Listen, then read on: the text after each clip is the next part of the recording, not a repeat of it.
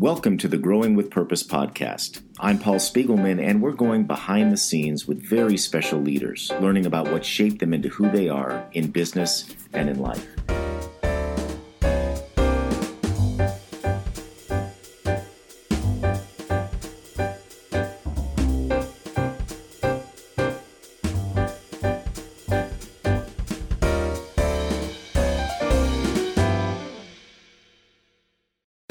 As a business owner, are you continually searching for less stress, more time freedom, and increased profits? Prosper for Business by Mackey might be the solution you've been looking for. Prosper for Business is both an executive coaching program and fractional CFO service designed to deliver exceptional results through increased education, visibility, and accountability. Prosper for Business graduate Jude Hemmen, CEO of Furlong Building Enterprises, said The decision to work with Mackey was a life changer. They truly care about our success and give us the tools to do so. Working with the Mackey team also helped Julie Bach, owner of the Bach Group, see things in the business she hadn't seen before that led her to the business being more efficient, productive, and profitable. Does Prosper for Business sound like the right next step for your business? Visit mackeyadvisors.com slash smallgiants. That's M-A-C-K-E-Y advisors.com slash smallgiants to learn more. My guest today is Beck Sydow. As an accomplished executive with experience spanning four decades, Beck has a unique blend of experience, holding roles that center on one common theme, bringing a people-hearted and business-minded leadership belief to individuals, teams, and organizations. Most recently, Beck was the CEO of Sticker Giant, a 2017 Small Giant Award recipient. Now, Beck is a business advisor, coach, and consultant supporting leaders in their endeavors to make our workplaces and the world a better place for all of us. Welcome, Beck. Oh, thanks so much, Paul. Great to be with you just so nice to to have you and i know some of your story. I'm just so proud that we get to share your story and your wisdom with people that are listening today.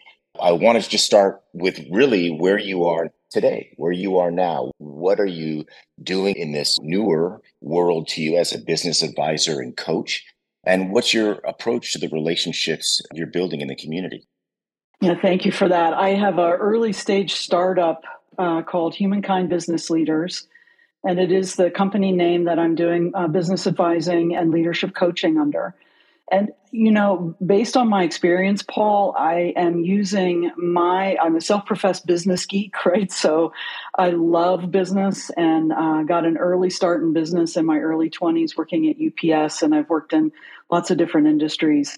And I started studying leadership early too um, ended up getting a master's degree from George Washington University in human and organizational learning. So, the two themes that humankind business leaders and my work as a business advisor and coach does is it weaves those two things together business and leadership, right? So, I think it's it's easy to get pulled away, and uh, there's a lot of good work that happens in leadership coaching, and then there's tons of folks that do really great business advising. I'm really passionate in uh, making sure that we keep both of those really close together because you know what? What's going on in your business, uh, the tensions, the struggles, the victories, they all relate back to your leadership style and vice versa. Your leadership style is alive and well in your organization and when we see the intersection there and how they relate to each other, uh, we can really get clear on what the business needs and then who you need to be as a leader to achieve that. So, talk about that, that name, humankind. So, we don't often see that going along or alongside business leadership. How do you merge the two? How do you integrate the two? How do you approach it, approach a new gig you might have to really fully explain and have them take advantage of your approach? It, it really comes back to, you know, I became a meditation and mindful awareness pract- practitioner many, many years ago. And I had that experience many people have of a lot of external success and something still didn't feel uh, so successful inside, right? Lots of folks have that experience. And the reality is, us as leaders in business, the relationship we have with ourself is the one that's most important. And we get so pulled out. Business has become such an externally focused endeavor. KPIs, goals, targets, OKRs. I mean, the list goes on and on the ways that we pull ourselves into external validation of the company, right? Top line, bottom line, EBITDA. Mm-hmm. But then we forget that we are a human leading an organization, and the people in the organization, they're human too. So there is a way to really think about business from this humankind perspective where business and leadership intersect uh, and letting that inform how you shape your organization. That doesn't mean that you're sacrificing growth, just like you all at Small Giants, right? It's like you pick good over big sometimes, but the industry and so many things that you're involved in in your company are going to point to how large or small you're going to stay, how fast you're going to grow.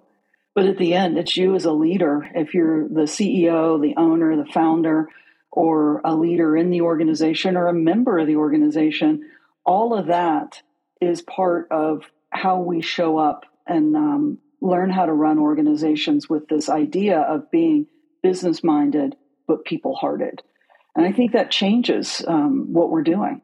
Oh, yeah. Um, it's a complete game changer. But I wonder how those that you are working with are accepting of this approach. Mm. In, in, other words, um, are you looking or are you finding as you go out there and, and build these relationships and gain new uh, clients that you work with, needing to find people who kind of get this and say, Yes, I welcome this. So teach me, help me implement, help me understand both my own style and those on my team or are you having to convince people that mm. there's maybe a newer or a different approach i mean how do you bring mindfulness into the workplace oh lots of really great inquiry there uh, two things i do to introduce uh, this concept that is accessible for pretty much everybody mindfulness is a practice of, of observing and being aware and that connects to emotional intelligence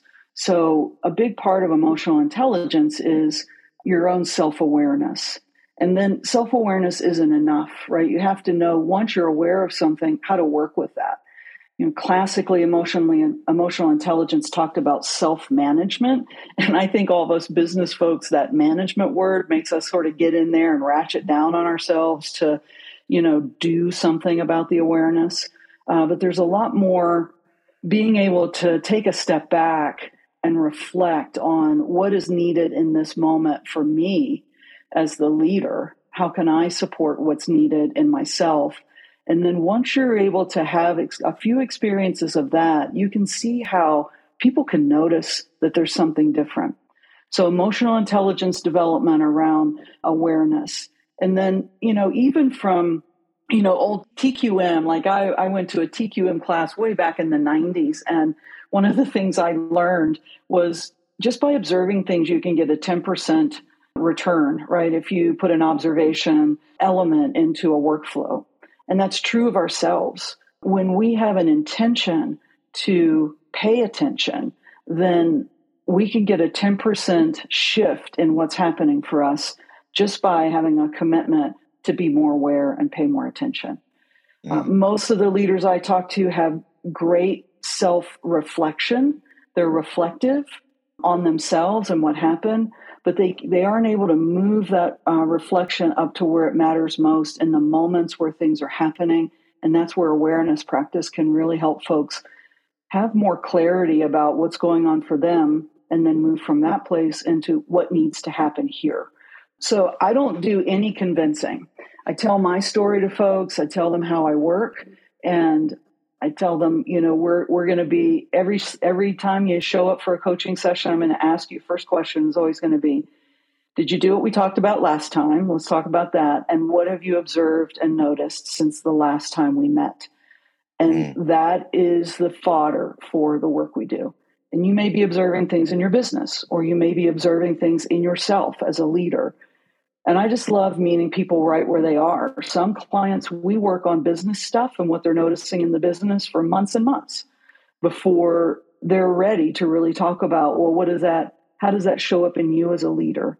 And other people are ready to dive right into uh, their leadership style and how that's manifesting in their business. So it just depends on where people are ready to um, really do the work. I just love the approach and even the follow up questions that you asked um, brings a sense of accountability as well for that self reflection. And the sensibility that you now bring to your work comes from your own life story. And I want mm. to go back a little bit, if you don't mind. And I want to figure out where all this came from and what kind of life experiences you had that shaped you, because certainly informs uh, your life and your work today. So take me back to your childhood, your your parents and kind of upbringing you had, and then let's get into even schools you went to to to understand mm. how did this impact your desire to ultimately be into the entrepreneur space, but just this leadership approach, which is so unique and refreshing. Yeah, thank you for that, Paul. I'll just jump right in with my own reflection of a, a new way I talk about who I am and where I came from. This past summer, I had an opportunity to go back to where I'm from for 30 days, and we have a third generation house in West Virginia.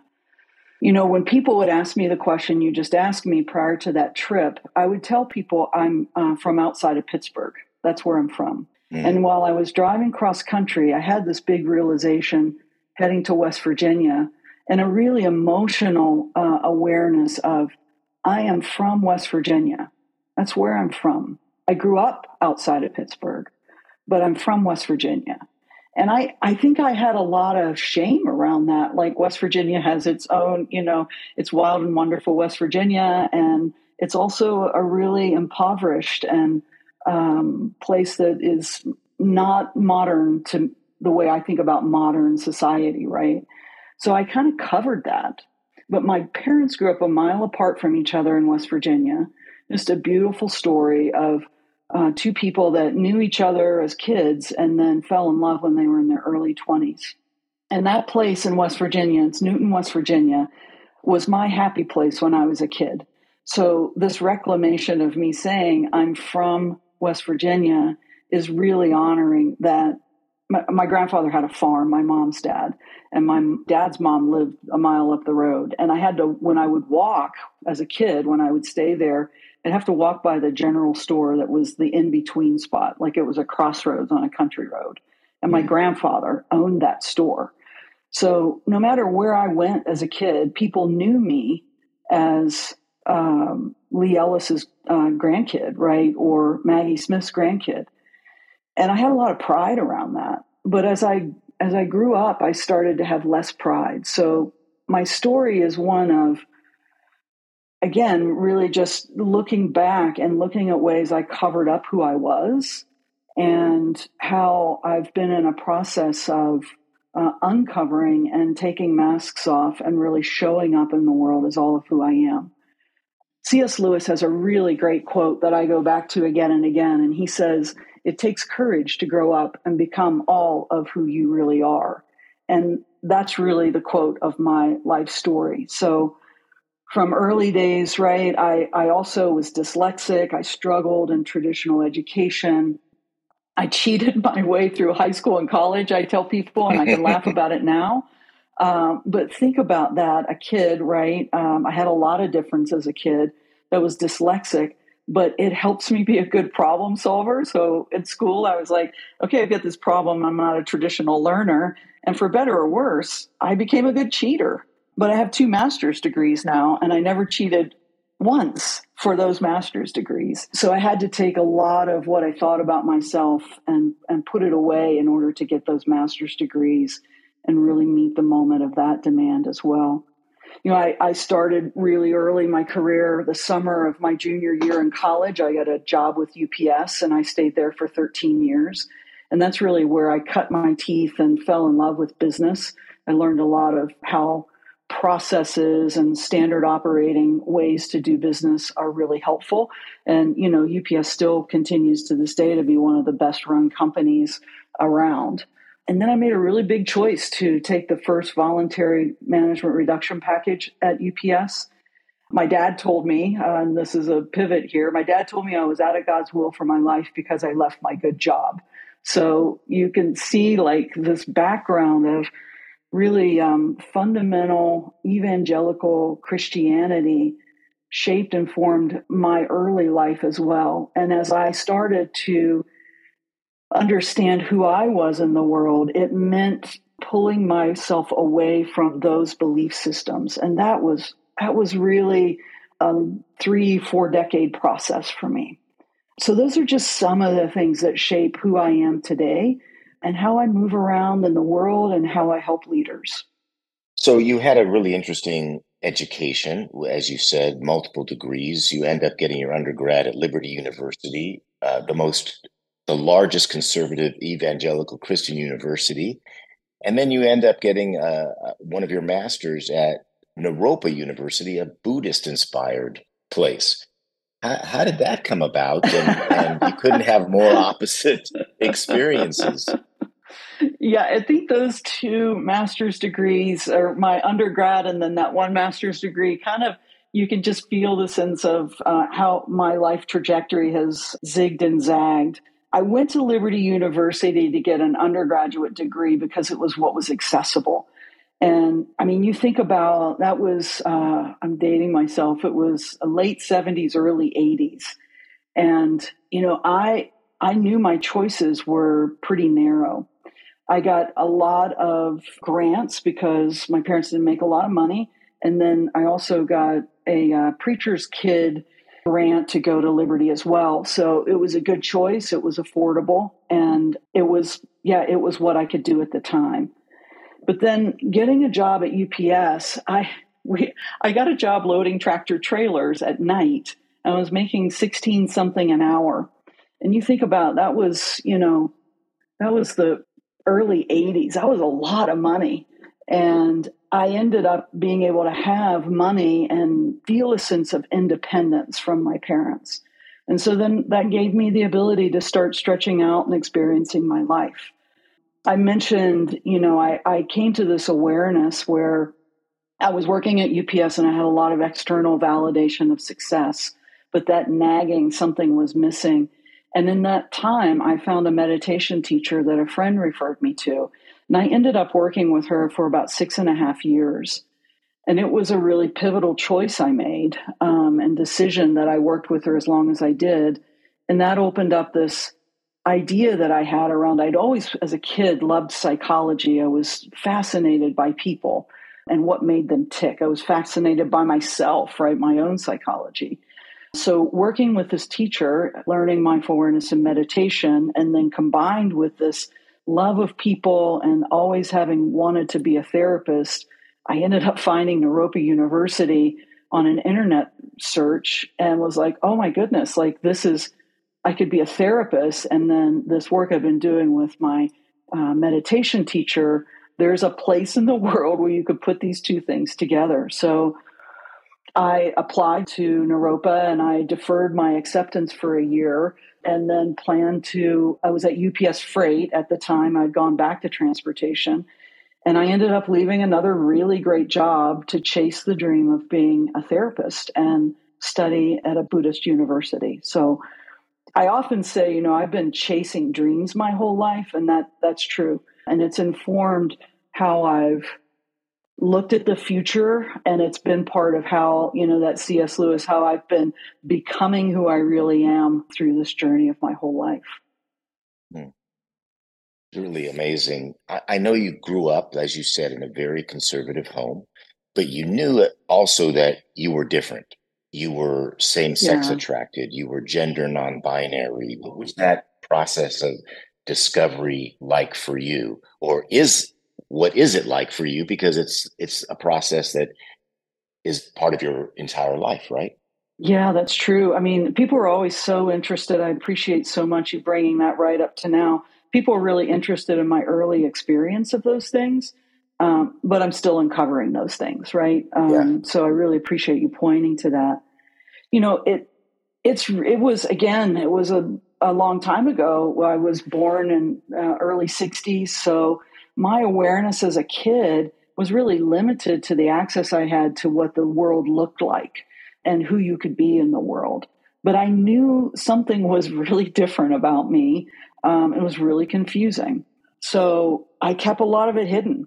And that was hard. And that really informed a lot of what I've worked on as an adult around withdrawing into myself, not sharing, uh, not feeling safe, not knowing who are safe people to be fully myself with. Uh, so I've been on a really long journey around that. I'm so grateful. There are just so many people in my in the business world that have accepted me exactly as I am, and especially in this uncovering uh, in the last, I'll say, ten years, even more of who I am. So it was challenging not to have role models. It was challenging not to to know there was something about me that wouldn't be something I should probably tell people. I knew that really clearly.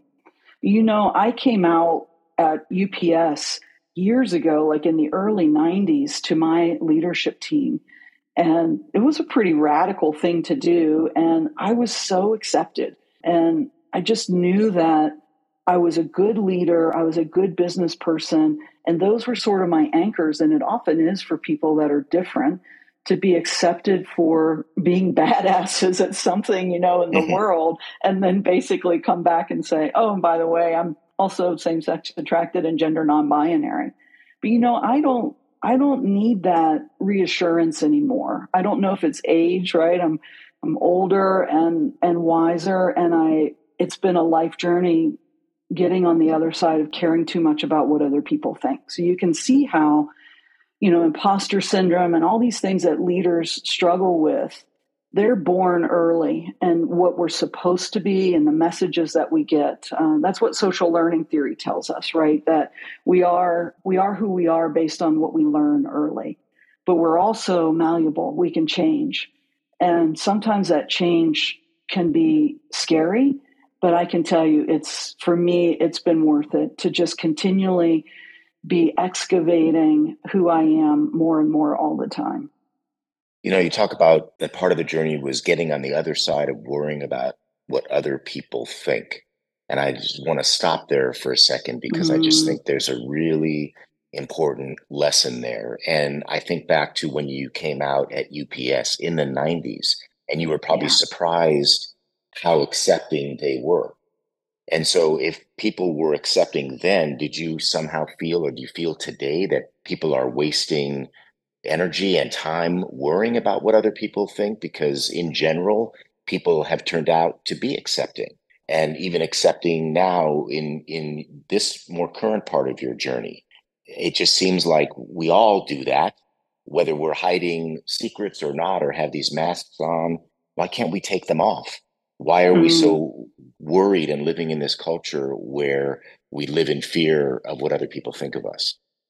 Yeah, wow, that's that. Thank you for um, going back to that point. You know, when when I first started sharing more of who I was back in the '90s and in the workplace, I would refer to my partner at the time as the woman I live with. And I think I'm embarrassed by that now, the way I would phrase that back then and you know people picked up on it. So it wasn't like i was like you know i don't know banging my chest and you know claiming i don't know radically who i am. It was this sort of tipping a toe into the water right? This this careful observation of how people were responding. And thankfully you know i i was able to have a lot of respect and appreciation from folks that i worked with because I was thoughtful. I was a good leader. And so I, I started taking more risks. And for me, the more I grew in leadership roles, somehow that also gave me some freedom to be more of who I am. But this thing around masks that we all wear, I think one of the things I'm really aware of in myself is I learned to be really cautious when I was a kid, right? Really assess what was happening. And that's still a skill I use as a leader now and working with coaching leaders and working within businesses that I'm advising. Whatever part of you that helped you stay safe and helped you be okay when you were young, that part is still in you. It's learning to acknowledge that part. And I do that with myself. I'm like, yeah, I'm starting to be cautious here, right? And what's that about? And what what one in me is saying, are you really paying attention? Is this the right risk to take? So there is a way to bring forward those experiences, but reshape them into how they can be helpful to you, as opposed to, I don't think it either works either. And um, you know, this is like trying to cut a piece of yourself off. Actually, emboldens that part. It'll it'll come back on you harder often. But it's just knowing the the landscape of who you are and all the parts that you are that have brought you to where you're at and which ones to use in which moments. It's it's a lot of discovery, right? It's a lifelong journey. Yeah, and in this process of discovery and your experience of acceptance and self-reflection, I got to believe that there are times when you haven't experienced acceptance and mm. and you've experienced pushback or judgment what's your approach to those people uh, who raise their eyebrows or question you or maybe don't approve whatever that approval might be that you're looking for well i people often uh, tell me that i have a lot of grace around who i am so that's hard one, right? Uh, you think of grace as being sort of a soft and malleable part of who you are, but being able to have grace around folks that are less accepting is something I've worked on quite an awful lot. And everybody is in the place they're at and the moment in which you're interacting with them. So I, get, I gave up on trying to convince people of things or you know, growing up in a, a really fundamental evangelical Christian home, what I learned was there was a right and wrong way to be in the world. And so I have that in me. Like that's that still lives in me. I have to work with that. So when I notice that I'm starting to feel like I want to tell someone they're wrong and I'm right or you know, get over it or something like that is like I, I I have to reflect deeply on okay, am I going to do that or am I going to just see this person as in a different place on their journey than I am on mine? I've done that in a number of times in the workplace where I could tell people were less accepting. And I I just allowed that to be there. And I kept showing up as a friend, as someone that cared. And you know, I have had experiences of people having aha moments because I wouldn't go after them or try to make them wrong because they didn't know how to really respond to me right it's like if if i'm going to get engaged in a binary you know your way of thinking and my way of thinking then actually i haven't learned enough about being gender bi- non-binary right? So it's one of the things i bring to the business world and to leadership coaching is there's more both and in most things than there is this and that. And when we start doing this and that, we start narrowing viewpoints, perspectives, opportunities, uh, risks when we get in these, like separating things into categories of that and this. So it, it's just part of how I continue to show up. And I'm not perfect, right? There are moments when I have an interaction with someone I have to go for a walk and remind myself of all the things that I have studied and practiced and help other leaders with. I'm human. I'll share this last thing. Um, I have a really good friend and colleague that recently said, Hey, Beck, you need to give all of us a, some help here. We're, we're working on your pronouns and working on getting your new name right. And your voicemail on your cell phone still, still says your old name. So could you help us out?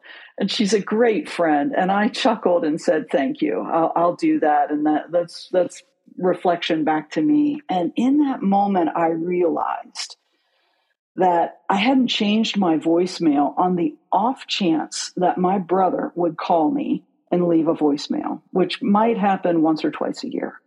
Mm. But I was making a choice just below the line of consciousness to not change my voicemail to my new name. So I told this friend, I'll do it tomorrow. And I did. The next day, I recorded it and I changed it. And after I was done recording it, I was reflecting and I was like, what is that about? I was like, well, I changed my voicemail, but I still haven't told my brother my new name and then I'm gender non binary. And that, there's a whole, we could do a whole podcast on me and my brother's relationship. Uh, and so I wrote him an email the next day and told him. And he responded, I would say, fairly favorably but you can just see in like my experience there of the reflection and the ongoing work to excavate what is going on here and what do I know about this? And he was the last person that I on earth that I was sort of quote unquote afraid to tell this part of who I am. And the freedom that comes from being, whew, I can feel that emotionally when I say it. The freedom that comes from choosing a journey that says, I'm going to be all of who I am in this life, and I'm going to work on that. The relevant impact that that will have in the business world, on your business as a leader, is unbelievable. You know, Paul, I'm thinking about being at the summit this past year, and I'm going to forget, forget both of their names. There were two presenters that talked about their personal journey. And then they talked about stepping more into who they were as leaders in their companies. Two separate presentations. And both of those leaders, CEOs, females of their companies, showed the moment in time where they stepped into who they really are to really lead their organizations. And they showed graphs of what happened to their top line after that move. That moved me to tears. The first mm-hmm. presentation, I was like, man, that's cool. And then the next day, same thing, another leader showing the impact that it had on the company it gives the company and the people in it uh, the permission to go after who they really are and let the company become who it really is. And then some really cool things can happen. And when you think about this email you sent to your brother, and you know, you and I have been around a while, Beck. So there's a lot of years. Yes. There's a lot of years that you kept this inside from one of the most important people to you. And and so we all do it. We all have that. And yet, as you said, the response was a positive response. And so, isn't there a lesson for all of us to know in these deep relationships, the fear that we have keeping things inside, that the chances and the things that we're worried about are probably not going to happen and and and if we give other people the grace to show us their love and acceptance then the sooner we get to it the better and i'm sure there was a little part of you that said wow that was great i feel wonderful but i could have done that sooner it's true and i think it goes back to what you were saying about hiding ourselves and this whole thing around imposter syndrome is it's not as much a choice as we make it. I don't I'm let me unpack that a second. I think we make things bigger than they are because we're afraid and because of the messages. And so look, I I'll tell you how old I am. I'll be 62 in a month. And it's taken me this long to get to the place where a friend nudged me about something that was true and I was grateful. And I followed that thread enough to see at 62, I didn't care how my brother responded because I had enough of myself. Yeah. But before that, Paul, I cared a lot about how he would respond. And it, we, have, my brother and I have a, you know, a, a long history together, right? But I have enough of who I am now that I'm okay if he hadn't responded positively. I think that's the the real essence of how I got there to do do that. It was just a couple weeks ago. In that moment, was I have enough of myself, and I'm okay if he responds poorly. Um, yeah, and that you were, that can happen for people earlier or, old, or when they're older, yeah. right? I'm just glad I got there, right? Right, and glad you you didn't wait another ten years, but you exactly. prepared yourself either way, and and that was really like you said, you knew yourself had enough to to be able to do that and i'm glad it, it turned out positively you know as a ceo of StickerGiant and in your senior leadership roles did you feel generally that you could authentically be yourself while acting as a ceo yes and i can say that at StickerGiant there was so much openness right and part of what we would talk about at StickerGiant was that this is a place where you can be all of who you are. And you know, that's a that's a cool thing to say as a leader, right? You can be all of who you are here at this company. But I think as leaders we have to look really deeply at okay, if we're telling people that and that's part of our culture and how we attract people to the company, how much are we as leaders being all of who we are? Now, my story is, I call it unique or different maybe than dominant culture leaders, but the same is true of white heterosexual men, right? Mm-hmm. How much are you being all of who you are? Because that's where people sense authenticity. And I think uh, with all these buzzwords that are coming, you know, empathy at work and authenticity and uh, vulnerability and all these words, what I see happening is leaders have sound bites about things and they'll talk about things from a book they read or the note cards they made from the book. But people can sense that it doesn't go further than skin deep, right?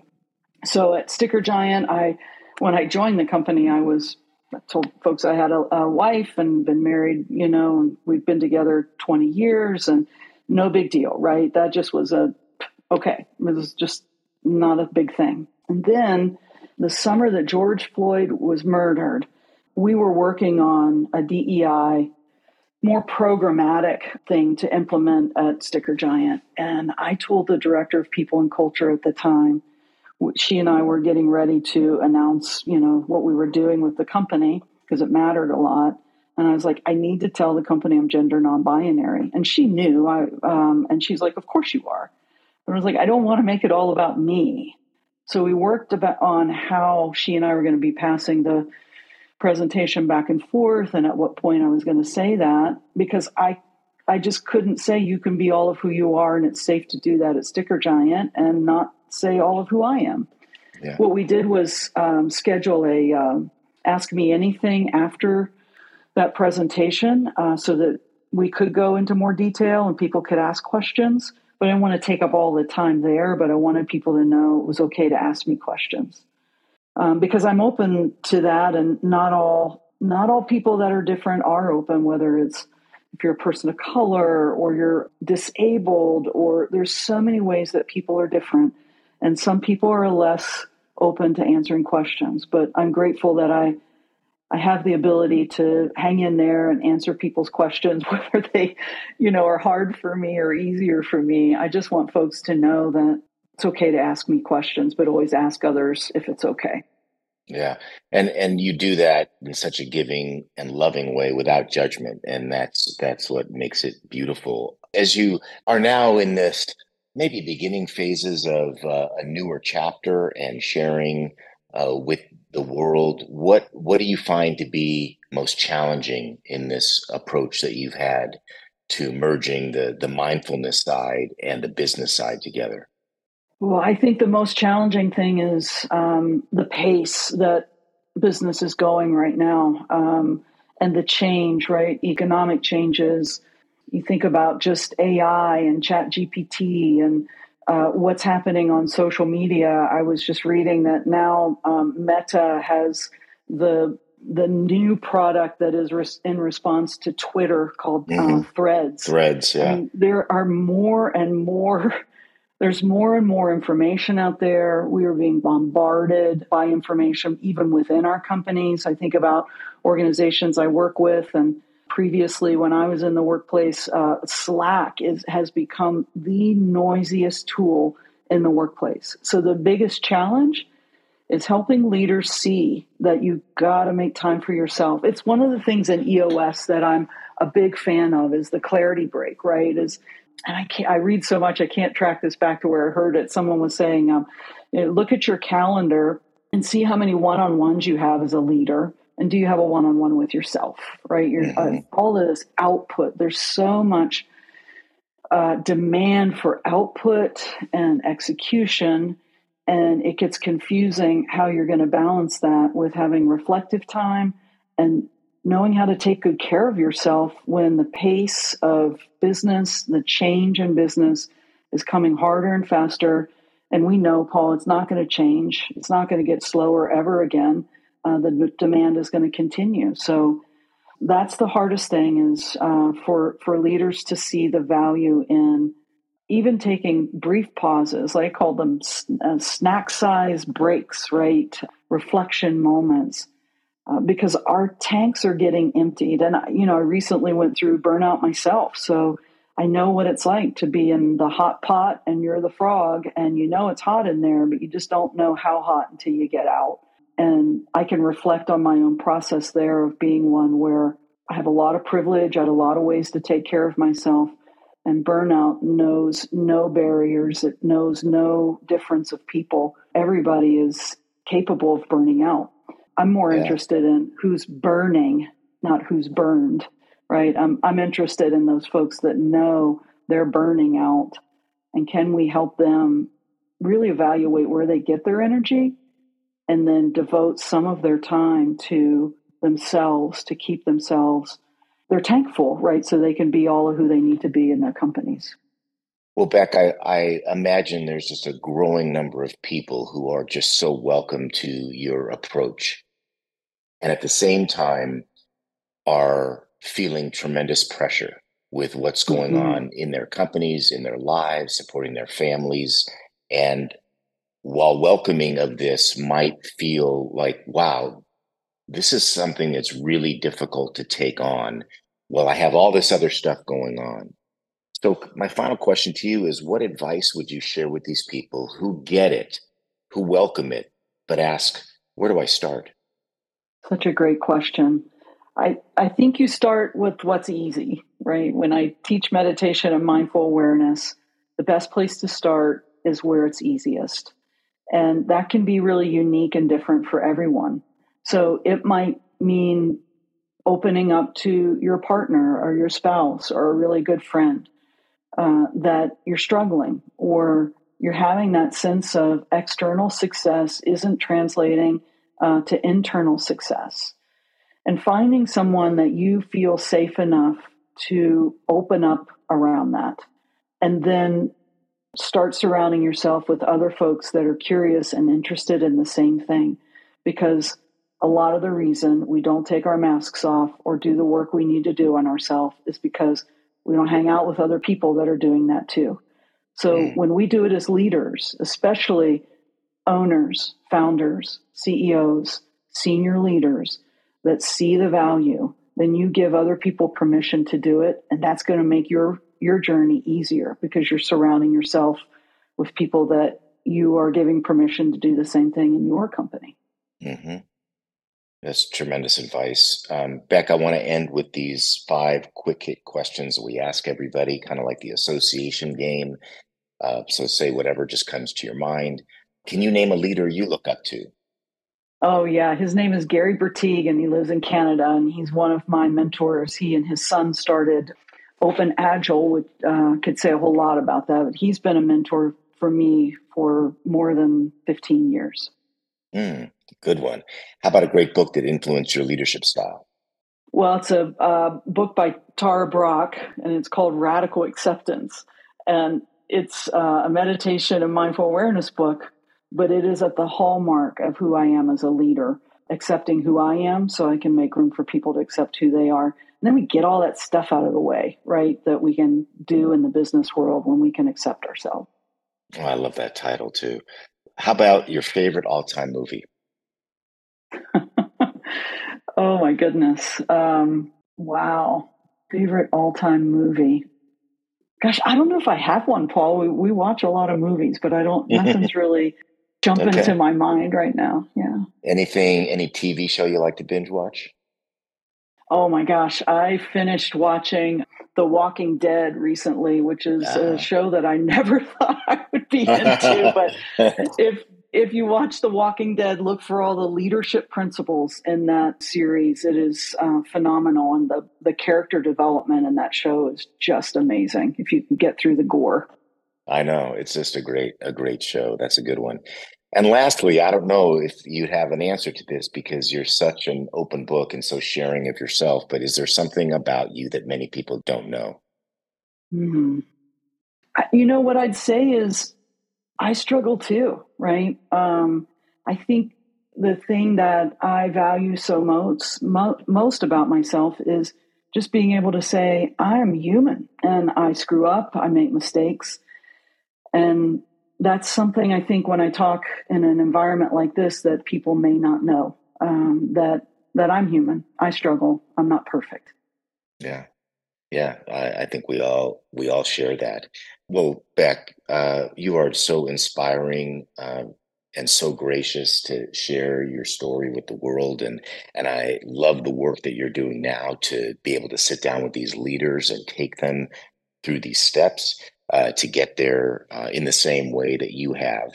And it just came from how you were raised and all these life experiences that you've had along mm. the way, and they're continuing, and you got a long way to go.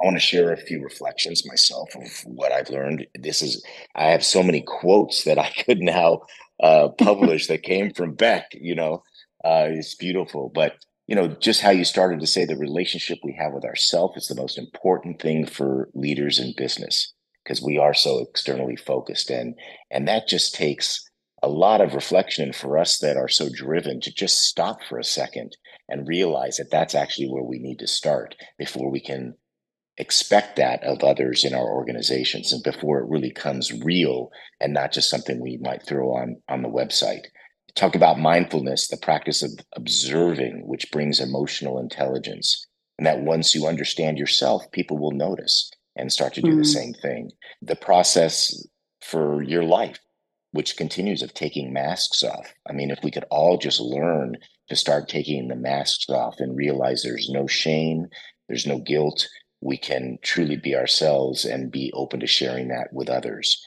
Um, takes courage to grow up and be all of who you really are. That quote that you shared, uh, mm. that's just just beautiful. I mean, the way you grew up in that fundamental evangelical Christianity had you had to grow out of that, and you grew out of that, um, even though you experienced it all the way up through the Christian university.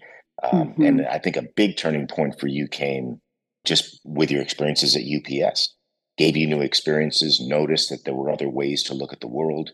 Um, you got interested in psychology, meditation, got exposed to uh, Naropa just through an online search, and there you were, and realized that you've been chasing your dreams your whole life.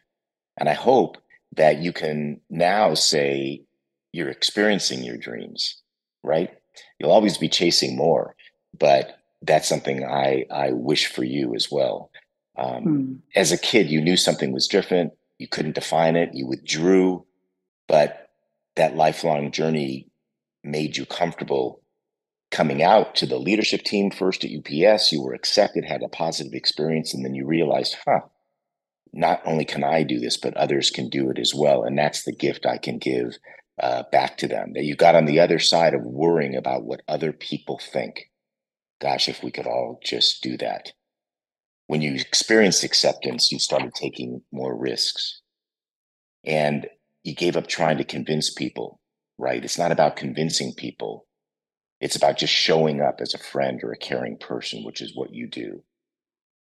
And I love the story about what it took to finally talk to your brother mm. and and how uh, the friend who said, Hey, you got to change your voicemail. And again, it was something even unconscious that was a reason you kept it there.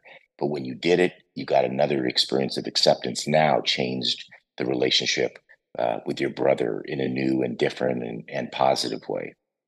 As leaders, we have to look at ourselves and first question how authentic we are before we can expect others to do the same. And admitting that you are still struggling at times, that you are human. We are all human. We're not perfect and and we stumble along the way. But it's not only okay to go through those things, it's okay to talk about them. Mm-hmm. And lastly, how you said for people that get it, want to start going down this road, and want to know how do I start? What you said was take small steps, do what's easiest, like being transparent with a loved one or a trusted person, and then surround yourself, build relationships with others that ex- are experiencing the same thing. And Beck, I got to say, in all the podcasts I've done, I'm not sure I've walked away with so many lessons learned. And I just want to thank you so much for being a part of this and allowing us to share your grace with the listeners and the world. So thank you so much for being on the podcast today. Oh, Paul, you're so welcome. And thank you and the team at Small Giants Community for the work you're doing. It matters. Uh, I love being connected with the community, and you guys are doing really important work to, to help small businesses. So thank you for your work. Well, thank you, Beck. And thanks for listening to this episode of the Growing with Purpose podcast. If you're enjoying the show, please rate and review it on Apple Podcasts to learn more about purpose driven leadership, go to smallgiants.org or follow us on Twitter at smallgiantsbuzz. Until next time.